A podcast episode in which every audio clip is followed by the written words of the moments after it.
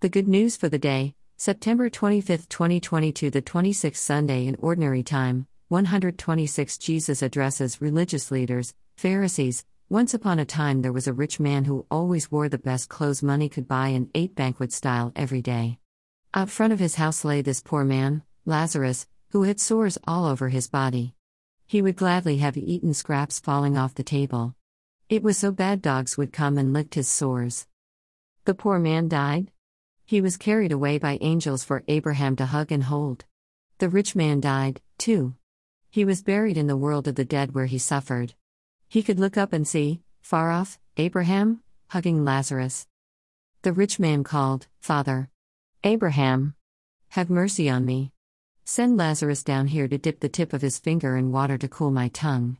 I am suffering great pain in this fire. Abraham answered him, Child of mine, remember that you got what was good during your life, while Lazarus had such misery during his. He finds comfort here, while you are being tormented. Besides that, between you and us yawns a great chasm to prevent anybody from your side to getting here or from our side to go to you. The rich man said, Oh, please, please, Father, then send him to my father's house. I have five brothers and he can warn them so that they won't wind up in this torture. Abraham answered, They do have Moses and the prophets. Let them listen to those people. He answered, Oh no, Father Abraham.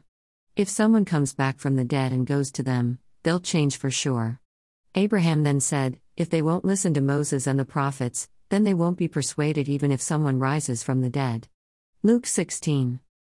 This short fiction Jesus presents for us is more about repentance and life changing than about wealth and poverty. The abject misery on the one hand and the wealthy partying on the other are mere props. The point is in the last sentence.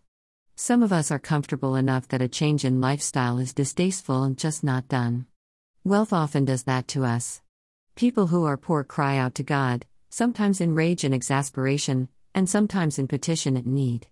But they turn to God, think about God, and realize a faith in a real God. The poor want a change. Very often, the rich person does not. What makes a person change? It might be desperation, a poor person becomes a thief, as in the story of Les Miserables. Or a change might start when a person reaches bottom, as happens with addicted people sometimes. An inner voice of God happened with St. Francis of Assisi. A catastrophe of nature can tell a person what is important. The diagnosis of cancer might create an opportunity for change. In Dickens' famous Christmas story, Visiting ghosts enable Scrooge to awaken from his greedy life. Jesus needs to mention that some people resist change permanently, but Jesus' stories are about you and me, we resist repentance. We find ways to evade grace.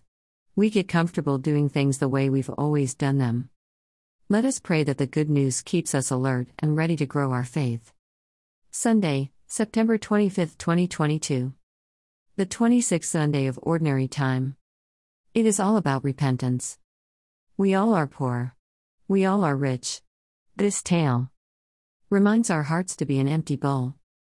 Our misery awaiting grace to bail us from the pain, reminding to our soul how rich we are with gifts from God the food, the breath, the life, and love, these all derive from what is given each as grace of good. The challenge is to grow, become alive. In ways of God, that spirit growth beyond the mere appearance or a changeless state. But is eternity, that loving bond.